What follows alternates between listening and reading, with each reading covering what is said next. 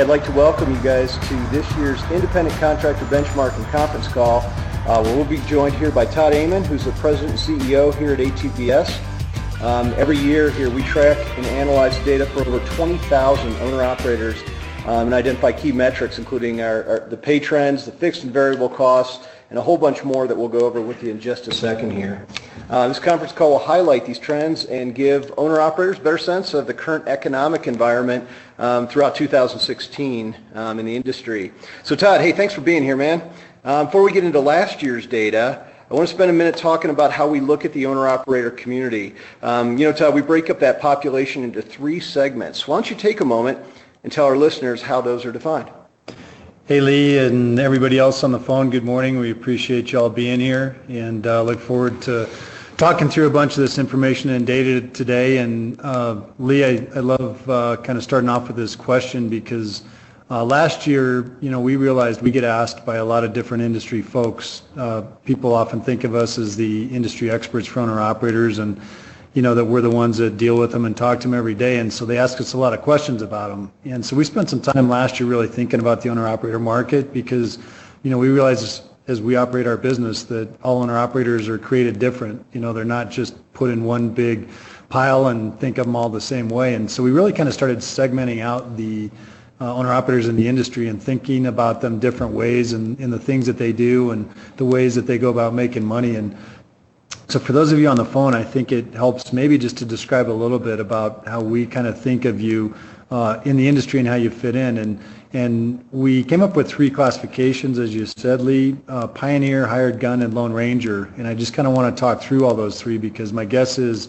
one of those three will resonate with you uh, folks on the phone. So we think about the pioneers, which is where ATBS has spent a big chunk of our history working with owner operators, and and that's really kind of that initial phase of becoming an owner operator, going from being company driver to going out and getting your first truck in whatever way you go about doing that. And typically for most owner operators, that's through a lease purchase program with a fleet. That's the lowest barrier to entry, the lowest money, if, if any money down. And, and so that's the way be, people typically become owner operators. And, and I love the definition of pioneer because when you just, you know, think of pioneer, you've got that image of the covered wagon back in the 1800s heading from the east coast to the west coast and that you know family who's loaded up in that covered wagon with a dream of going out and settling their own plot of land and you know, growing their vegetables and, and setting out for a new life. And that's really what a lot of owner operators do early in their career. They're pioneers, you know, heading out in the world to, to kind of make a different living than they have as a company driver in the past. Um, you know, as we all know, the failure rate was real high for pioneers back in the early days. A lot of bad things happened to those covered wagons. You had bad weather, and you didn't know the terrain, and, and a lot of them didn't make it out west, and, and they failed doing that. And there's a similar case with a lot of pioneers in our industry, folks that transition from company driver to owner operator. It's not an easy thing to do, but you know, it's one of the things we do here at ATBS really well is help folks make that transition. So you know, once you've done that and you've kind of, you know, made it uh, as an owner operator and started making a living and, and gotten that transition down and realized you got to pay your own taxes and take care of some of that business stuff, the next step traditionally in the life of a lot of those folks is, you know, they want to own their own truck. They don't want to be tied down to a lease purchase program. So they may go through a few cycles of lease purchase and save up some money. And at some point, they go out and make a down payment on their own truck and they actually get the title to that truck. Or it often happens where folks will make it through a lease purchase cycle and, you know, pay off the truck in the lease purchase. So, so the Lone Ranger, the definition is someone that actually gets their own truck and has the title to their truck, whether they have debt on it or not. Um, it's truly their own truck and they can do what they want with it. We call them hired guns um, in that case simply because the hired gun is the person that's got their own truck and uh, they like having their own truck because they can make their own decisions, but at the same time they like the convenience and uh, the safety of being under a fleet umbrella, and so they'll still run their own truck under one of those fleets.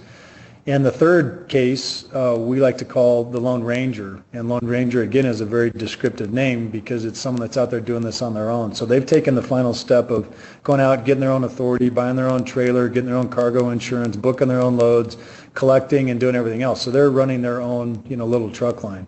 So again, we kind of break the, the segments down into thirds, Pioneer, Hired Gun, and Lone Ranger. Those first two, the Pioneer and the Hired Gun, uh, remember, those are leased onto fleets, uh, but the third category of Lone Rangers are out there doing it on their own. And just for a little bit more definition, about two-thirds of the industry runs under those first two categories being leased to fleets. The Pioneers and the hired guns are leased on to motor carriers and running for them. So there's about 120,000 of those guys out there, guys and gals, and there's about 60,000 out there that are operating as lone rangers. And so again, just it really helps to put some definition around how folks are operating their business when we think about kind of some of the trends in the data we're going to talk about today. Just kind of wanted to lay the groundwork with that. And the last thing I want to say is, you know, as we segmented those uh, populations and really looked at them, we looked at our own business, you know, we realized that for, for really kind of the history of our business kind of being built around that pioneer, we had really kind of built a one-size-fits-all service um, for a lot of those lease purchase pioneer kind of drivers. And, and we certainly serve a lot of hired guns and lone rangers uh, with that service. But we also realize there's other needs, like a lot of those lone rangers, they need payroll done because they might have multiple trucks and they might need to incorporate. They might want to create an LLC or an S corp.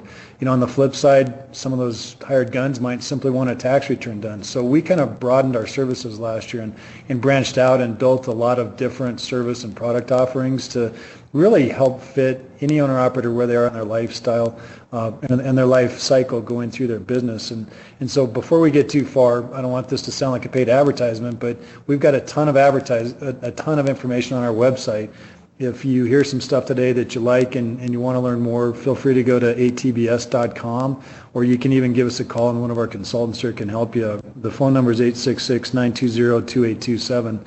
So sorry for the long-winded answer, Lee, but I think it's a great question to lay the groundwork. No, I appreciate it, Todd. Thanks, man. All right, are you ready to get into the data? Yeah, absolutely. So I know there's a, an industry barometer that you always go to first. It's that spot market index that Morgan Stanley puts together and it gives you a great macroeconomic view of the industry. So talk to us a little bit about this and let us tell us what it was saying last year and how it changed so far early this year in 2017.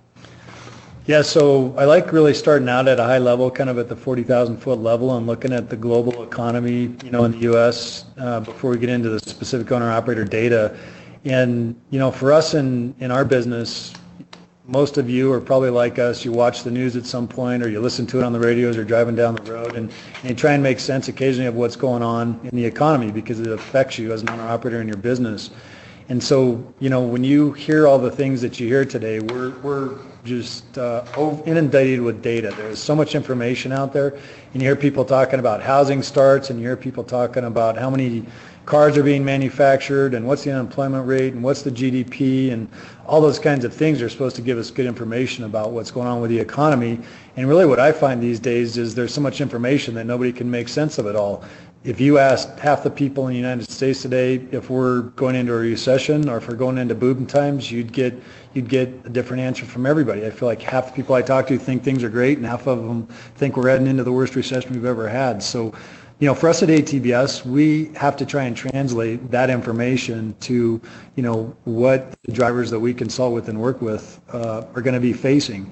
And so I really like the Morgan Stanley Index because it comes out every single month, and it's, you know, Morgan Stanley is a Wall Street firm, so it's looking at a lot of that big data information.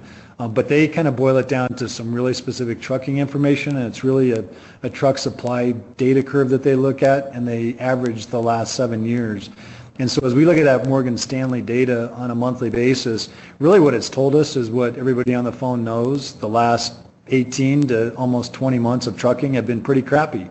It's been tough out there in all segments of the industry. There's not been enough freight. There's been too many trucks, and that has meant things have been pretty difficult. You know, we started to see a glimmer of hope at the end of last year, and the indexes for the dry reefer and flat all popped up a little bit. In January was decent, but then they dropped off again in February. So you know, I, I, guess the, the only good news is we have a place that at least gels some of that really uh, overwhelming data and tells us some specific things about trucking. All right, great. So not encouraging for 2016. We've seen a little bit of an uptick in 2017. Let's talk about a couple other data sources. Now, Truckstop.com has a broker load index um, versus, tr- uh, excuse me, broker load versus truck index that monitors freight imbalances in the industry. Talk to us a little bit about that and what it's showing right now. Yeah, um, I'd love to, Lee. And I'd say I think if you put me in a cave and you were going to give me one piece of data to tell me about trucking, this would be the piece of information I'd ask for. Over the years, it's become my favorite piece of information, you know, for a few reasons. And uh, one is you can dive really deep. Uh, the, the truckstop.com folks publish their uh, newsletter on a weekly basis. And so if you're a subscriber to it, and you know, I would say if you're a Lone Ranger, uh, you absolutely should be a subscriber to it because you need to understand in depth everything that's going on in there. If you're a pioneer, you're a hired gun, you know, a lot of that information is already taken into account by the fleet that you're leased for, so maybe it's not as important to you, but the thing that I love about this index is it comes out every single week. So it's not something I got to look a month or six months in the rearview mirror and try and figure out what's happening. It's a real time, every single week index um, to tell us what's happening in trucking. And so the other thing that I love is it'll tell us about specific segments of the industry, dry reefer flat. It'll tell us about regions of the industry. We can figure out if rates are going up and down in the southeast or up in the northwest or those kinds of things. It really kind of helps track what's happening. It's the largest source of data uh, on the internet for loads posted and trucks looking for loads. And, and so really at the end of the day what this index is is a ratio of the number of loads that are posted every single day uh, by shippers looking to move loads and the number of trucks that are out there on the internet truck stop load board looking for loads. So there, that creates a ratio.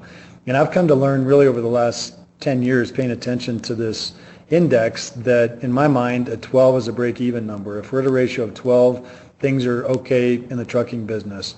If we're above that, things are good for truckers. If we're below that, things are not good for truckers. And so let me give you some kind of specific examples as this index has stood the test of time for me over the last 10 years.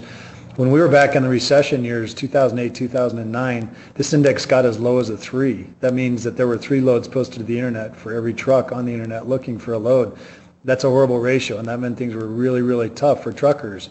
On the flip side, when we got into 2014, kind of in the summer months, you know, really one of the best years in trucking in the history of trucking in 2014, that ratio got as high as a 30. And, you know, that told us things were great. There were 30 loads out there for every truck looking for a load. There was a lot of choice. That meant rates were going up and things were really good for truckers. So, you know, the immediate good news for me is that that ratio, it comes out every, every Monday. And so two days ago, that ratio was at a 26. Uh, when you think about a 26, and you heard me say 2014, we were at a 30, that's a really, really good number. And the good news is you'll see that number jump around. It can spike a little bit depending on what's going on in trucking. Like at the end of the quarter, it'll spike because freight's getting moved off of docks. You know, we've got Lent going on, and Lent can mess with it. You got Chinese New Year's. All those kinds of things can mess with that ratio. So, you know, every single week you can't say hey, it's a great number because it can fall off. But the good news is that ratio has steadily risen for the last five weeks in a row, and it's been over 26 for the last two weeks. So you know, I can tell you, having been a disciple of this ratio, it really feels to me like we're hitting a strong freight trend and things are picking up and things are looking good for trucking. All right, great news. So Todd, you made a whole bunch of predictions last year on the same call. How'd you do? Lee, I appreciate you asking me that question. Um, really, truly, mostly because we're accountable here at ATBS and we like to be held accountable for the things that we talk to our clients about. And, you know, I hate nothing more than weathermen and economists that make a bunch of predictions and then they're wrong and nobody ever holds them accountable to it. So, so thanks for asking. And, and I'll kind of run through what we talked about on this call last year and what we were looking forward to when, you know, we thought was going to happen in 2016.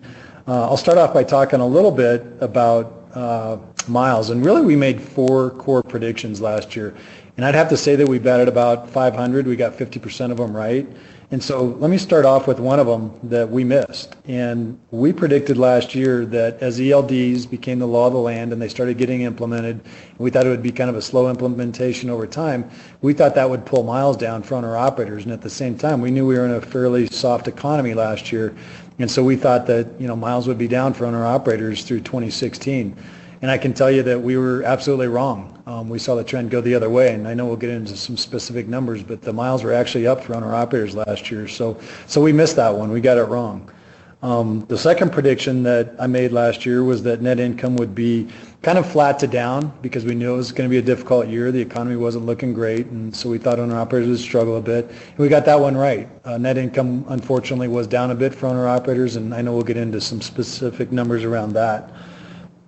The third thing that we predicted uh, was that some of the fragmented capacity, uh, w- which really means that, you know, of the hundreds of folks that are on the line as independent contractors, our industry, uh, if any of you heard, you know, some big news this week, Knight and Swift are merging and they're going to create a $6 billion motor carrier. and that is going to be the largest truckload carrier in North America. When you think about that, that's a $6 billion company, and we are almost a $1 trillion industry. So even though they're going to have almost 23,000 trucks between them, they're still a super, super small part of the industry. Um, what we really kind of thought would happen, and we're going to get more in detail to this with the ELD mandate, is it's going to force some consolidation. We're going to start seeing some some of the fragmentation our industry consolidate. We did start to see some of that last year, so we're going to call ourselves, you know, right on that prediction, and we're going to see more of that this year, and we'll talk more about it.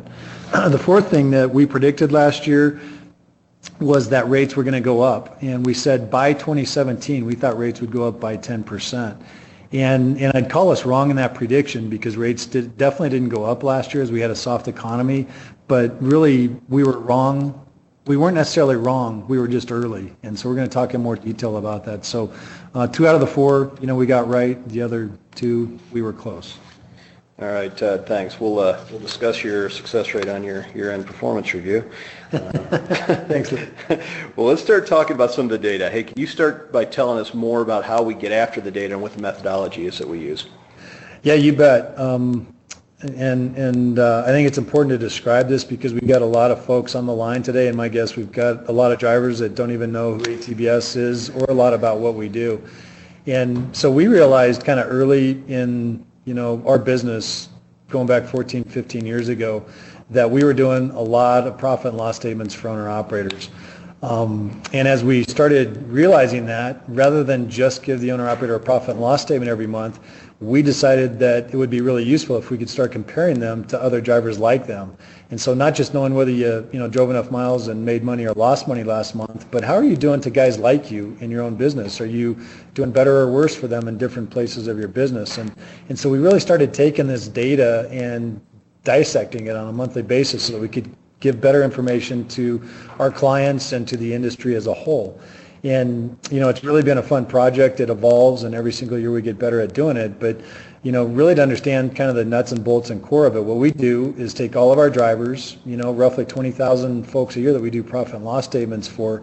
And when you think about how they run their business, they're all different. Um, they all drive in different segments. Some are reefer, some dry, some flat. Some do port hauling, some do drayage, some do oil field you know, some do gravel. So they're all very different businesses, but at the end of the day, their businesses are very similar. They generate revenue and they op- they have expenses to do that, and then they have income. And and I like to you know say we've got this big giant blender in Denver that we dump all that information into, and we can make all those businesses look the same because because they're similar in the way they operate. So we wipe out the top 10% and the bottom 10% because we don't want the data skewed high or low. If we've got a bunch of teams at the top end, or we've got a bunch of you know rookie drivers that just got in the business on the bottom end, we want to really look at kind of the core 80%.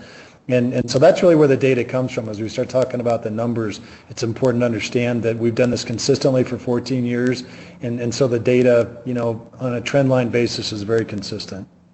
Great, great. So as we've been talking over the past year or so, miles driven was probably one of the biggest trends that we saw moving over 2016. Um, let's get in a little bit to what happened in total, as well as to the major segments in the industry as well. Yeah, you bet, Lee. So as I said a little bit ago, this was one of the surprises for us last year. We were thinking that um, we've been on a 14-year downtrend with a couple of hiccups in there of miles going down, and we just kind of assumed, especially with soft freight and the ELD coming in, that that was going to continue in 2016. You know, kind of to um, our shocking about halfway through the year when we started seeing year-over-year comparisons, we started seeing miles going up. Um, I can tell you that the average owner-operator actually ran 1% more miles last year than they did in 2015. So the average owner-operator ran about 110,000 miles last year, specifically 110,740 miles. You know, we think that there are a couple of specific reasons that miles were up last year. And we really learned this from the recession back in 2008, 2009, um, when we saw miles go up back in those days what happens with owner operators when things get tough and we have a recession or a slow economy is we see miles jump because owner operators are the aggressive people versus company drivers in the industry. They've got fixed payments. They still have truck payments to make. They've got home bills to pay, mortgages and those kinds of things. And so when things get tough, they get tough and they work a bit harder. Another reason that we think that miles went up last year is as owner operators want to work harder and they're out there doing more things, um, and looking for more freight, you know, fuel was down and it was reasonable last year. It had come down by, uh, you know, from four bucks a gallon to two fifty a gallon. And so as you look at those lower fuel prices, a lot of owner operators that were driving 60 miles an hour to save money on fuel back when it, you know, cost four bucks a gallon, they started thinking it was more important to get where they were going quicker and get to that next load. And so maybe they sped up to 65 or 70 miles an hour. And so those are a couple of reasons that we feel like miles went up last year. I'll give you just some averages for those of you that are in different segments of the industry. Uh, if, you, if you're an independent person, meaning you're that lone ranger out there doing it on your own, uh, those ran an average of 99,318 miles last year. Dry van folks that were leased to motor carriers ran 116,000 miles. Reefer carriers, I'm, I'm sorry, reefer drivers ran 125,000 miles and flatbed guys did 90,000 miles. So a lot of disparity when you look at the flatbed guys on the low end of 90,000 miles and the reefer guys on the high end of 125,000 miles. That just gives you a little bit of a benchmark based on what segment you're in to kind of compare what you did last year. Well, you know, Todd, you mentioned history a little bit a few seconds ago, but I, I don't think last year tells the whole story. Remind us a little bit about the trend uh, that we've seen in miles driven over the past 13 or 14 years. Uh, what are some of those factors that affected the miles uh, the drivers were logging out there? Yeah, Lee, you know, once in a while, I think it's important for us to, to take a step back from looking at this month versus last month or even this year versus last year and kind of look at long-term trends so we can see where trucking's headed and, you know, what's going on. And, and this has really been kind of an amazing thing to think about. If you go back to 2003 when we really started tracking this data, the average owner operator was running 139,000 miles. And when I think of that today, and I think about the industry back then, you know, th- that was back in the days when the average length of haul was 1,200 miles, uh, when you had to be away from your family five weeks at a time, and trucking was just a hardcore get in your truck, shut the door, and run the miles business. That's how you made money. When we look at today, last year, the average owner operator ran 110,000 miles. You know, when you think about that, that's a drop of 20 9,000 miles, which is unbelievable to think about. It's 21% drop in miles. And I know, you know, for each of you out there, many days it doesn't feel like you've dropped your miles. You're still running a ton of miles, but there's reasons that those miles dropped. We've had a couple of hours of service rule changes that have taken effect over the last 14 years that have limited miles. Um, you know, one of the good things that I believe affected it was back in the mid 2000s, we had some rate increases because trucking was good. And for the first time, really since deregulation in 1980, uh, rates went up in trucking. That got passed down to drivers, and drivers started making more money. And as they started making a little more money, you know, they said, "God, I, you know, I like the more money, but I like even more taking a Saturday off and being home to watch my kids' football game, or you know, being with my family, or, or doing that." So they started running a little bit less miles because of those things. Another big trend we've seen over those years is freight regionalization. You know, rather than those 12, 1800 mile lengths of haul that people used to get, there's been a lot more warehouses built, and so people are running four or 500 miles today uh, in a load before they, they drop it off, and so that creates, I guess, maybe some less efficiency because you're doing a lot more drop and hook and stopping and those kinds of things. So all those have led to the downward trend of miles, which ultimately I think is a good thing because it's really kind of led to a better lifestyle in a lot of cases for, for drivers and the ability to really, you know, be more of a family person uh, than than you used to be as a truck driver. All right. So where do you see miles trending over the next few years, Todd? You know, uh, we ask ourselves this question often because as we've seen miles come down, and as we all know, the ELD mandate coming at the end of this year, you know, I, I ask drivers, and and we actually have people here at ATBS when we put the pen to the paper, you know, how many miles could you physically really truly drive if everything went well and you logbook, if you did your logbooks legally as you're going to have to under the ELD mandate. And, you know, my gut instinct tells me that you know, you can probably drive somewhere between 100 to 125,000 miles. Not just my gut instinct, but the data and doing the numbers. Um, so that's probably we're kind of capped out at 120 to 125,000 miles. But if you really look at it, you know, realistically, when we put in this ELD mandate at the end of this year, and consider the fact that 50 to 60 percent of the trucks on the road today still haven't put the ELD in you know what it really means is as an industry we're going to lose 8 to 12 percent of the miles that we run today you know, last year as an industry, I don't know how many billions of miles that trucks ran, but we're going to lose 8 to 12 percent of that when ELDs become the law of the land at the at the end of this year. The majority of small truck lines and independents have not put in ELDs yet. So once that happens, um, there's going to be this kind of huge vacuum of miles evaporating in the industry. And, and we're going to talk more about some of this stuff in detail, but ultimately that's going to mean good things in trucking because rate rates are going to have to go up to compensate for those miles going down. So, Lee, I guess what I'd say is for those pioneers and those hired guns driving out a fleet that already had ELDs, miles have probably leveled off somewhere around 110 to 115,000 miles. For those folks that run long lengths of haul, you know, they're going to probably bottom out around 120 to 125,000 miles. All right, great. Well, one of the big stories we saw last year was the continuation of, of relatively low fuel prices. Well, because of that, fuel surcharges obviously stayed depressed versus what we saw a couple years back. So what was the effect of that on revenue per mile? You know, uh, it was a negative effect, and for a lot of folks that don't understand our industry, when you look at the numbers, um, you would think that this is a, a, pretty bad story because rate per mile last year averaged $1.29 overall for all owner operators, and that was down 4.4% or about 6 cents a mile. But when you really, you know, understand the details of that, that by and large is simply because the fuel prices came down, which meant fuel, sur- fuel surcharges came down, and what that really meant is that, you know, the lower revenue per mile was offset by lower fuel costs. So it was, it was kind of a net net. And just to give you some numbers so that you can understand based on the segment that you're in out there, the independent drivers averaged $1.42 per mile. The dry van guys leased onto a motor carrier averaged $1.22. The reefer guys averaged $1.17 and the flatbed guys averaged $1.59. So, you know, in a lot of cases, what we often hear at ATBS as we're consulting with our clients and talking to them is, you know, they hear their buddy in the truck stop that says, you know, hey, I'm running independent, I'm running flatbed, and I'm getting a buck 60 a mile. And hey, when I run that refrigerated freight, I'm only getting a buck 20 a mile. And so they think the grass is greener, and you know, they consider making a career change and getting into one of those other segments. But as we kind of go along, I want you to keep that in your mind because as we talk about miles and, and total revenue, you know, a lot of times those things kind of even out. But but as an overall, you know, we were down last year in revenue per mile for drivers simply because fuel came down. So if, if fuel prices mean a decrease in fuel surcharge, and that's got to have had effect on gross revenue for drivers, right? Similar to what we saw in 2015. So what happened last year with gross revenue? Did it go up, or did, did in fact the fuel prices actually net it down a bit? Yeah, it's a good question, Lee, because if we ran a few more miles, but our pay per mile went down a little bit, you know, in the end, what did that mean? And and overall, what it means is the gross revenue did decline for our average client, it was $142,545 for all clients on average, down 3.5% or down right around $5,000. For those of you in specific segments, the independents averaged $141,000 in revenue last year.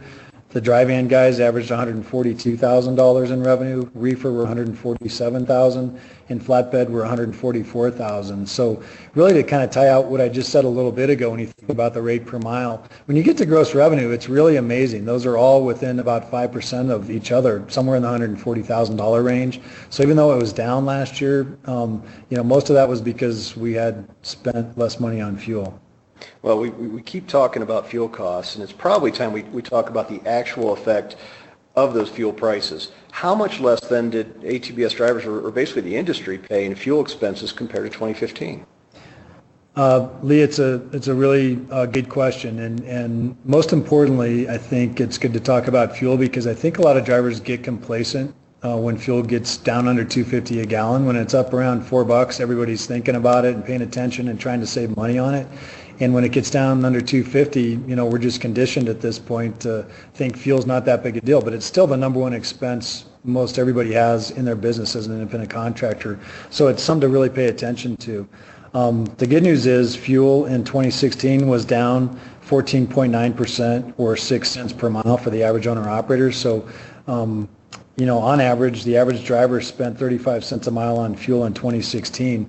One thing I just want to help everybody think about, because as fuel fluctuates, you really need to pay attention to this.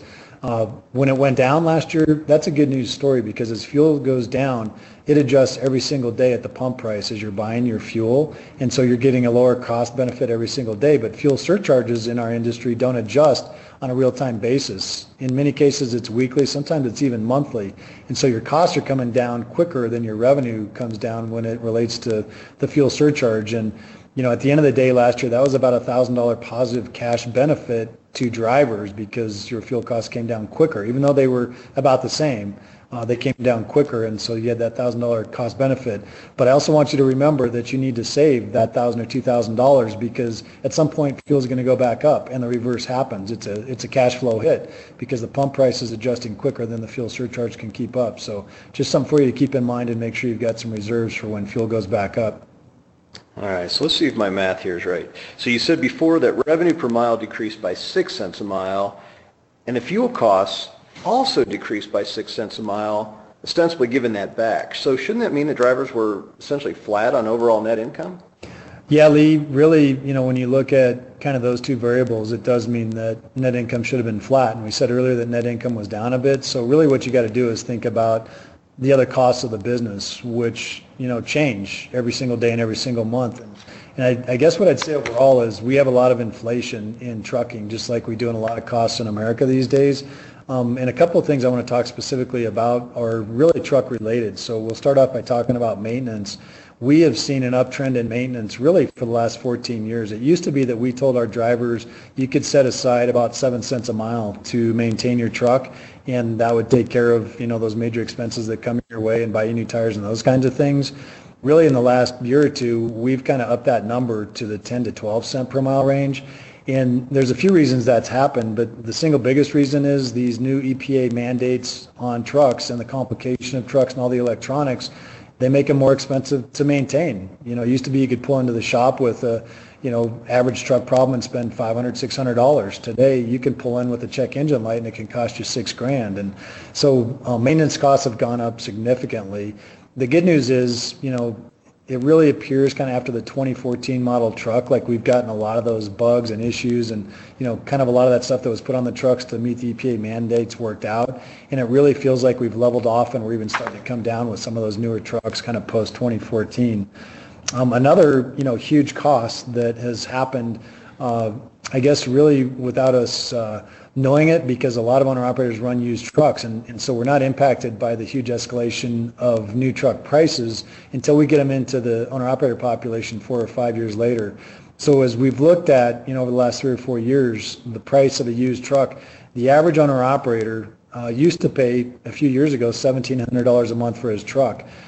Today they're paying over $2,300 for that truck on a monthly basis. So when you think about that, you know, that's an increase of $600 or almost $7,000 per year. $600 a month, $7,000 per year.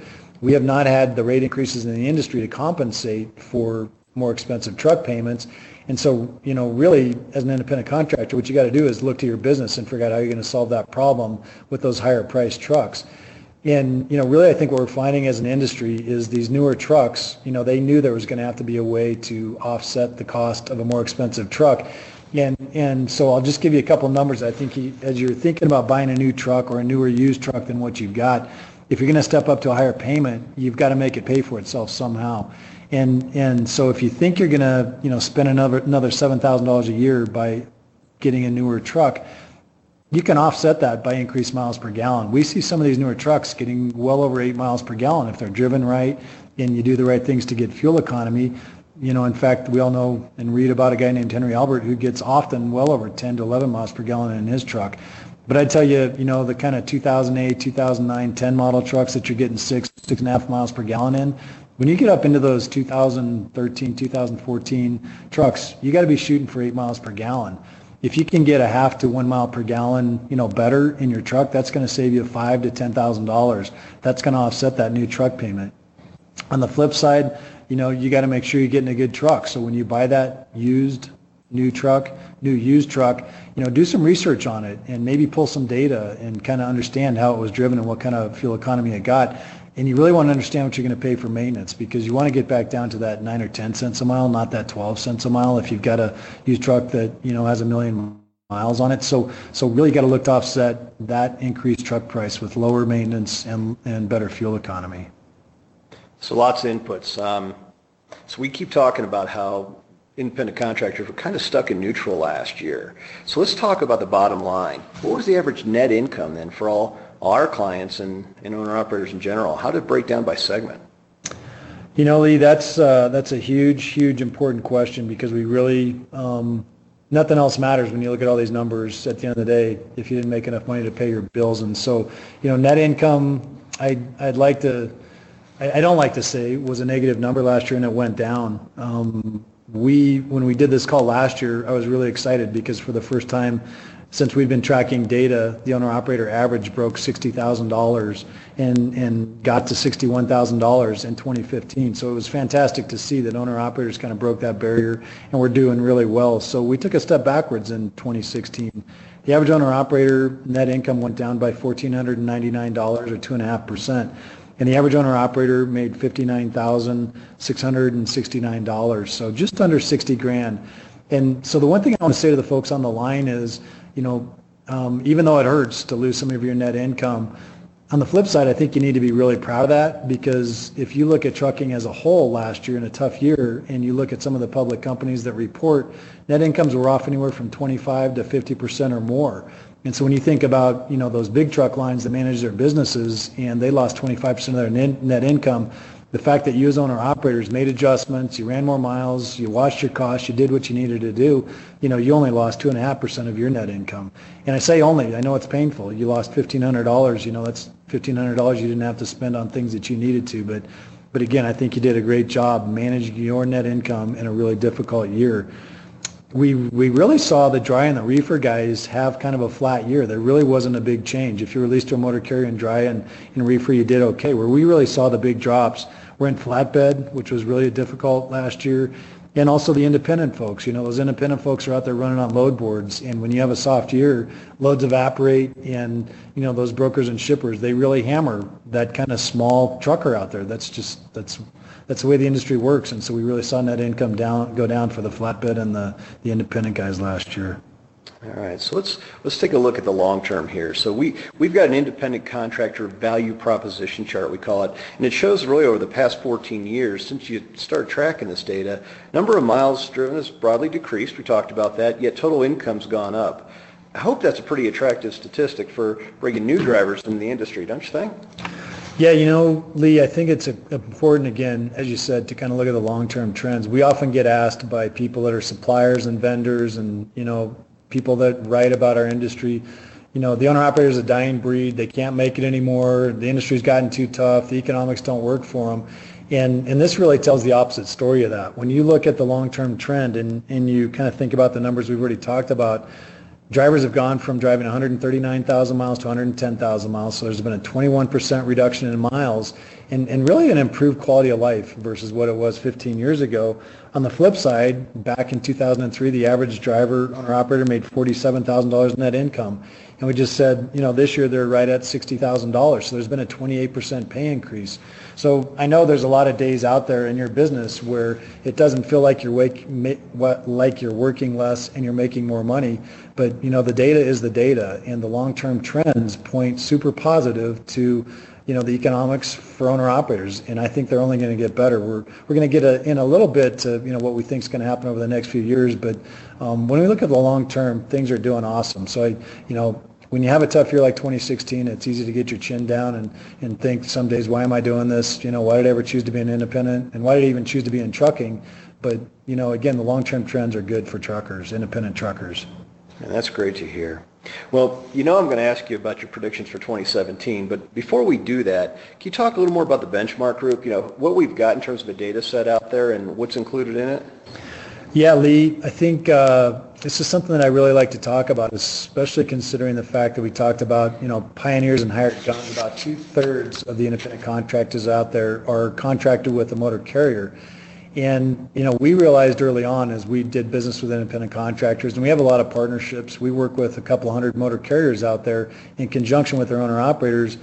And as we started looking at our data and realizing, you know, the great things we were doing, helping contractors benchmark their data against their peers so they could know where they could do better or worse, what we realized is we could also help the industry and specifically the motor carriers that these independent contractors are driving for if we could take this data and help people understand. And, you know, our core belief at ATBS is that an independent contractor, given the right environment and right circumstances, they can make money. That's why they're independent. They control their own future and their own destiny and their own costs.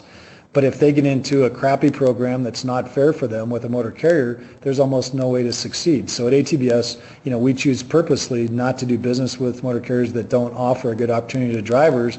But those motor carriers that we do choose to work with, we do so for a reason because we believe the driver can make a good living there. And so we take this data and we accumulate it all. And the really neat thing about it is we can compare, just like we do drivers against their peers, we can compare carriers against each other. And you know, so on a regular basis, and especially this time of year when we've got annual data put together, uh, we work with motor carriers. In fact, we had a webinar last week where we had a few hundred people on the line with a lot of motor carriers talking about this data.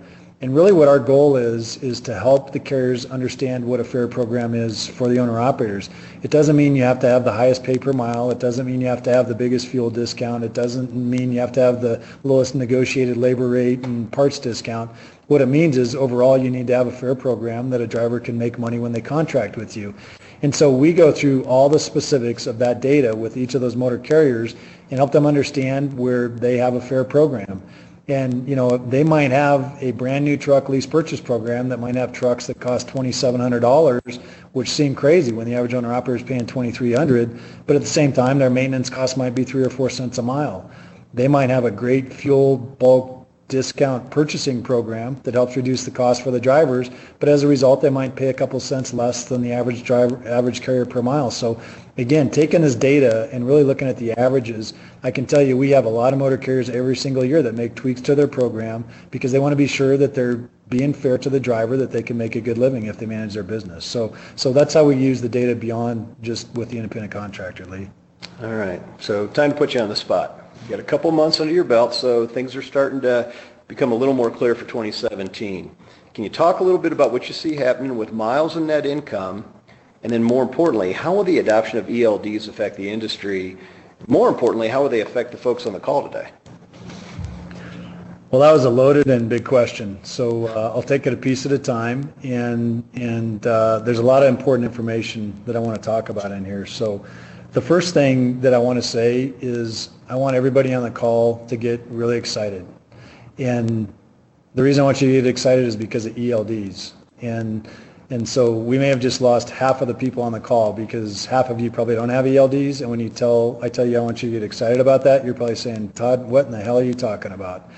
But ELDs overall are going to mean great things for you ultimately. You just have to get from here to there. So let me kind of talk through that. We've already said a little bit that ELDs are going to eliminate 8 to 12% of the miles available to run in overall trucking. And that's a big deal. That's going to happen. You know, the OOIDA lawsuit was lost and it's not going to get appealed. Pretty sure, you know, Donald Trump's not going to override the ELD mandate. It's the law of the land and it's going to happen at the end of this year.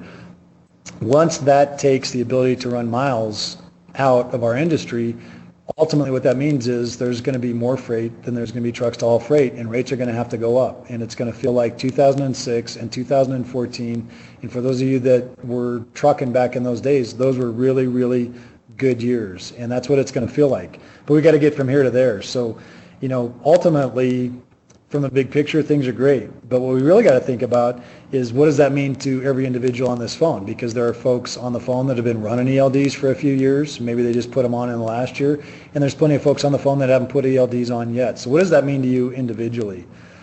And, you know, I guess what I'd say is the Pioneers and the Lone Rangers probably have predominantly already experienced ELDs and put them on. If you're leased to uh, any decent sized fleet, they've seen this coming and they've forced you to put ELDs on and you've realized it made us run less miles. But what happened at those fleets as they put on ELDs is they realized when they were running less miles, it, it impacted their bottom line and that couldn't happen for very long. So they made adjustments and they used those ELDs you know, to do things that would help them. And they got more efficient. They started charging shippers more money that were wasting their time. They started relaying loads. And, you know, within about 12 to 18 months, those ELDs became good for those fleets and the drivers that drove there because ultimately they figured out how to make money using them. But for the 40 to 50 percent of the industry that's still out there that hasn't put on ELDs, you haven't done it for a reason. And the reason is because that's your competitive advantage. Being able to run, you know, 125 to 130,000 miles a year is how you make money. And so when you put in an ELD, um, you know, your world changes. And and so I want you all to think about that. Those of you that are on the phone that haven't put in an ELD yet, because uh, as, as Lee asked, what does this specifically mean to you? And the way we look at it, you know, you have a few options. When December comes and you've got to make that decision about an ELD because it becomes the law, you know, there's a few things you can do. Number one, you can ignore it or you can leave the industry. There's plenty of people that say, you know, we're going to lose 5 to 10% of the drivers out there because, you know, there's a lot of old timers that say, I'm just not going to operate in that environment. I like doing things my way and I'm not going to have somebody tell me electronically how I keep my logbook, so I'm just going to get out. I don't really believe that because I believe folks that are in trucking are in it for a reason. It's how they know how to make a living and it's how they love to make a living. So I don't think we're going to see a mass exodus of drivers. So you know, the number one realistic choice that you can make is to not comply with the ELD mandate. You stay in trucking and you say, I'm just not going to comply. Maybe I'll, you know, get the app on my phone and, and I'll say I've got the ELD, but I'm just really not going to do it the right way. And probably the biggest question, it's, it's undisputed at the moment that the ELD is going to take about 10% of the miles run off the road. But the question is, how long is that going to take? Is it going to happen in a month? Is it going to happen in a year? Is it going to happen in two years?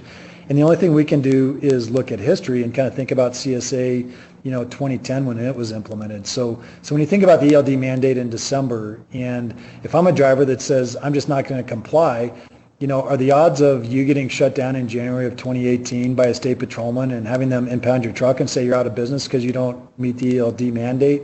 You know, the odds of that happening are about zero. They're not going to take your business away from you, but in all likelihood, what's really going to happen is they're going to write you up for a log violation because you're not meeting legal log requirements. And so if they do that a few times during January and during February when you get pulled over and go through a DOT inspection or a port or whatever, as you know, your CSA score starts to be impacted as a driver. And so what happens is if you're a lone ranger out there, your insurance company is monitoring your CSA score, and at some point they're going to say, we're not going to insure you anymore. Your CSA score is too high the shippers and the brokers out there also monitor your CSA score, and they're going to say, you know, you've got a lot of log violations. We can't afford to ship by you anymore because you're not safe. And if you get in an accident, we're going to wind up getting sued. And so ultimately, those log violations are going to put you out of business. And worse than that, you know, maybe your your only fallback is to lease onto a motor carrier that's figured out this ELD thing. But if you get too many of those log violations, your CSA score is going to be bad enough that you're not even going to have that fallback. So you can't even go back to being a company driver because it's tied to your CDL. So essentially, it's going to put you out of business. So, you know, my opinion is number one's not an option. Not complying with the ELD mandate just isn't going to work. And I think it's going to, you know, be that way really pretty quickly, starting in January. So, you know, what's my second option? Um, you know, a lot of you on the phone that are Lone Rangers aren't going to like hearing this, but my second option is potentially to lease on with a motor carrier because a lot of motor carriers have figured out this ELD thing and they figured out how to be more efficient.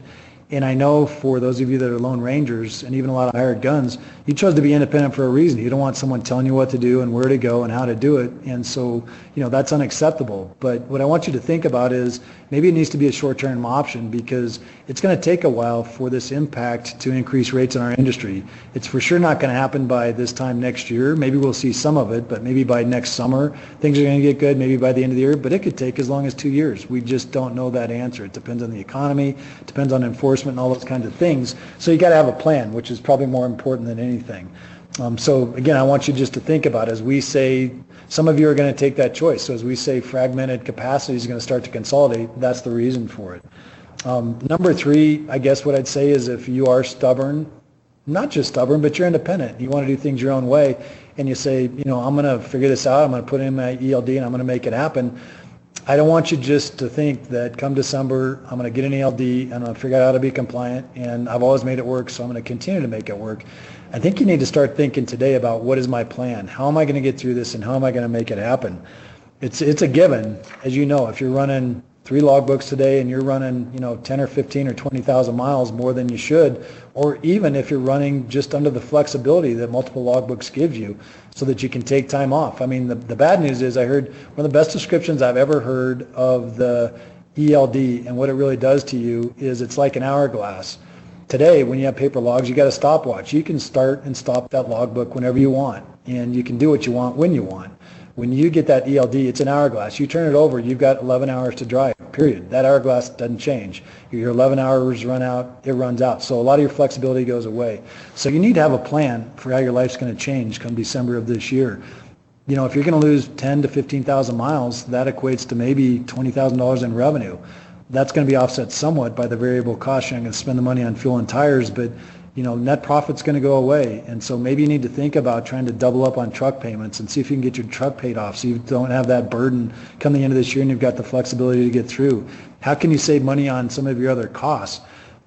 It's going to be a transition and I talk about all those things because really what I want you to figure out is how you're going to get through the next year because if you do get through the next year in the way that you want to, things are going to be really, really good after that. So Man, I gave a long-winded answer, Lee, but you asked me a big question, so hopefully, hopefully that was uh, answer to your question. Well, you, you jumped into the ELDs, but I'm, I'm not going to let you go on the on the annual prediction. So, what do you think is going to happen in 2017? Well, you know, I like sticking with four predictions because when I bat 400, then I can only I only have to get two right. If I do more, my odds of batting two or 300 are, are a lot better. So I'm going to stick with four predictions. Uh, the first prediction I'm going to make is that ELDs are going to be implemented, and it's going to take 8 to 12 percent of the miles that truck trucking in general runs off the road. That's going to happen in 2018. The one thing I know is that there's not going to be a lot of ELDs put on between now and the end of the year, so it's really not going to happen until the end of the year and into into 2018. The second prediction I'm going to make, we've already talked about a little bit, that's going to force rates up at least 10 percent you know, I'm not going to hold myself to a time frame because we did that before. We said by 2017, and and there's a lot of things that go into that. Um, so you know, it could be by mid 2018. It could be by the end of 2018. Rates are going to go up by 20, 10%. We believe it. We're just not sure what time, but it's going to start happening in 2018. Uh, when we talk about net income and we make a prediction on net income, I think it's going to remain relatively flat through at least the summer months of this year. I think we're going to start to see it go up when we get towards the end of this year. I really feel like freight's picking up and things are going to get better. We did a survey last week of all the carriers we had on the line and we asked if they're going to give out a rate increase to the contractors that contract with them and we saw a swing from last year. We saw a bigger percentage that said they're going to give out a rate increase. You know, they weren't huge rate increases. They weren't 10% rate increases, but they were 2 to 5% rate increases, and a larger number of fleets said that. So I think net income is going to go up, you know, by the end of the year, and uh, things are going to get better. Uh, my last prediction I'm going to make, you're going to have to ask me about it in a few years, but it's the prediction is that I believe 2018 to 2020 is going to be the longest, best run for truckers that we've had since deregulation in 1980. I think it's going to be a really, really good time to be an independent contractor and be in trucking. That's really encouraging. Thanks so much, Todd. Hey, if any of you on the phone need uh, help with your business or have questions about things we talked about, give us a call. Now, if you're a client, talk to your business consultant. Um, if you're not a client, go to our website, atbs.com, or give us a call at 866-920-2827. Um, and I think that about wraps up our call. So on behalf of Todd and I and everybody here at ATBS, thanks so much for giving us your time today. We hope to speak with each of you and help each of you be more successful soon. So drive safe, everybody. Thanks so much for being here today.